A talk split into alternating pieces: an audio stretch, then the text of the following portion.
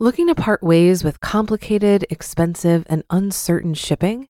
Then give your business the edge it needs with USPS Ground Advantage shipping from the United States Postal Service. Keep everything simple with clear, upfront pricing and no unexpected surcharges. Keep things affordable with some of the lowest prices out there. And keep it all reliable with on time ground shipments. It's time to turn shipping to your advantage. Learn how at usps.com/advantage.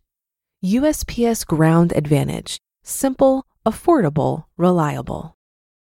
Mom deserves the best, and there's no better place to shop for Mother's Day than Whole Foods Market. They're your destination for unbeatable savings, from premium gifts to show-stopping flowers and irresistible desserts. Start by saving 33% with Prime on all body care and candles. Then get a 15-stem bunch of tulips for just $9.99 each with Prime. Round out Mom's menu with festive rosé, irresistible berry chantilly cake, and more special treats. Come celebrate Mother's Day at Whole Foods Market. This is Optimal Finance Daily, episode 1503 Seven Reasons Why Women Need Financial Planning by Dawn Starks of SimpleMoneyPro.com. And I'm your host and personal finance enthusiast, Diana Merriam. This is the show where I serenade you with the sweet sounds of personal finance knowledge from some of the best blogs on the planet, with the author's permission, of course. This show is actually one of six shows in our network covering different topics like personal development, health, and relationships. So if you like narration style podcasts, be sure to search for Optimal Living Daily wherever you're hearing this and check out our other shows. And now let's get right to it and continue optimizing your life. Seven Reasons Why Women Need Financial Planning by Dawn Starks of SimpleMoneyPro.com. Financial planning is important for everyone. However, women need to be particularly motivated to buckle down and get the financial education they need. Here are seven reasons why it's critical women focus on getting their financial ducks in a row. Number one, women live longer. Statistically speaking, women live longer than men. Consequently, women are likely to need a larger portfolio in retirement to support more years of life. Along with longer lives, women often have correlating additional health expenses. As a result, women feel more pressure to build a larger nest egg for their later years. Number two, women lose time in the workforce. Despite glimmers of hope that corporate America will change and offer paternity leave and better maternity leave, it's a harsh truth that childbearing women are at a financial disadvantage. I'm a huge proponent of women staying home after giving birth for as long as they possibly can. The realities of life, however, are that not all women can afford to do so, and not all companies, especially small companies, are equipped financially and operationally to accommodate extended maternity leave. Regardless of the job protection guaranteed for women taking maternity leave, and that protection is an important first step, losing time in the workforce generally impacts their careers. The accumulation of missed months over a period of years may also result in missing out on educational and other career advancement opportunities. I'm not saying it's right, I'm saying it happens.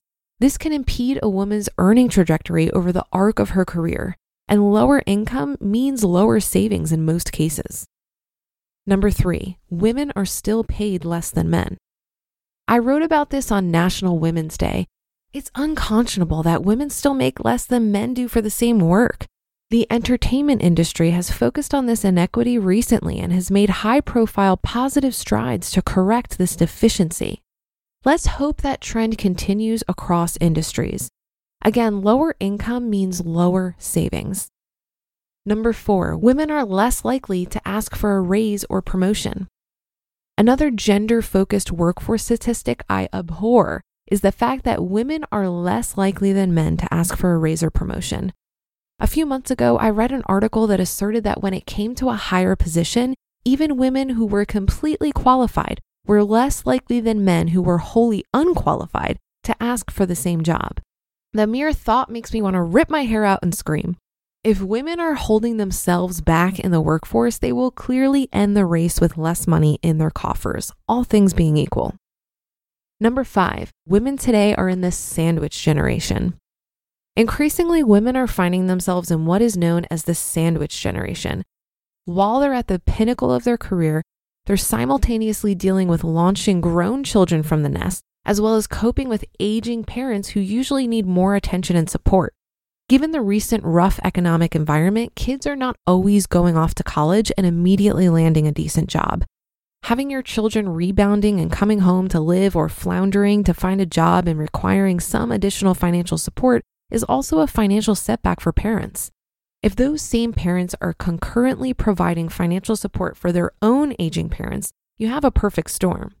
Even if there aren't direct financial costs associated with helping aging parents, there are usually financial impacts associated with missing work in order to care for them. Number six, women get the short end of the stick in divorce. Even in states where equal distribution is the norm for divorce cases, women still suffer greater financial loss due to divorce. Women live longer, so with a divorce, dividing the retirement pot exactly in half is misleading. In addition, those same assets are more likely used by a woman to support children or aging parents. Also, consider the earning potential of the woman versus the man. As I mentioned, a woman might earn less due to time out of the workforce for childbearing.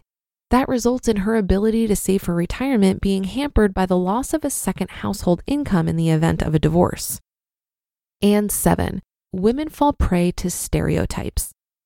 It is the 21st century, and still we have girls and women believing the myth that girls are bad at math. It's maddening. Women, we must stop this. Maybe math is not your favorite subject, but personal finance does not require adeptness at trigonometry and calculus. It only requires the ability to compute basic arithmetic. Plus, online calculator resources can help anyone overcome a fear of numbers quickly. Due to this stereotyping, women self select to surrender taking the reins when it comes to their personal finance. They assume it's too difficult and thus they don't even try. It is central to the mission of Simple Money to help women break through the stereotype and get the knowledge they need to be wildly successful with money. Managing your money can be simple. Stick with us and you'll see for yourself. Women do have one important thing going for them as a rule, women are far more likely than men to seek help when they're in a tough spot. Improving their finances is no exception. Whether you get help by hiring a financial planner or aim to increase your financial knowledge using a resource like Simple Money, don't hesitate. Get input early and often to help keep yourself on the best possible path with your finances. You just listened to the post titled Seven Reasons Why Women Need Financial Planning by Dawn Starks of SimpleMoneyPro.com. Looking to part ways with complicated, expensive, and uncertain shipping?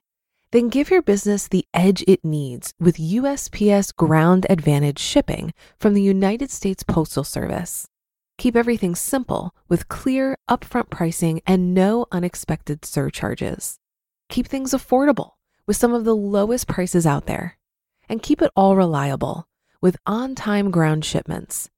It's time to turn shipping to your advantage. Learn how at usps.com/advantage. USPS Ground Advantage: simple, affordable, reliable. If you've been using Mint to manage your finances, I've got some bad news. Mint is shutting down. But now for the good news. There's a better alternative. Our sponsor, Monarch Money. Mint users are turning to Monarch Money and loving it. Maybe you're saving for a down payment, a wedding, a dream vacation, your kids' college. I've found that Monarch makes it so easy to help you reach your financial goals, whatever they are. I definitely wouldn't be able to allocate my finances or plan as clearly without help from Monarch. In fact, Monarch is the top rated all in one personal finance app. It gives you a comprehensive view of all of your accounts, investments, transactions, and more create custom budgets, set goals, and collaborate with your partner. And now get an extended 30-day free trial when you go to monarchmoney.com/ofd. After trying out Monarch for myself, I understand why it's the top-rated personal finance app.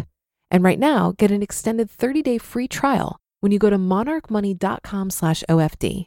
That's M O N A R C H M O N E Y dot com slash OFD for your extended 30 day free trial.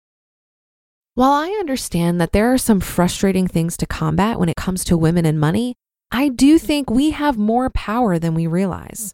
According to a 2018 Prudential survey, 54% of women are the primary breadwinners of their families, and women control more than 50% of the country's personal wealth.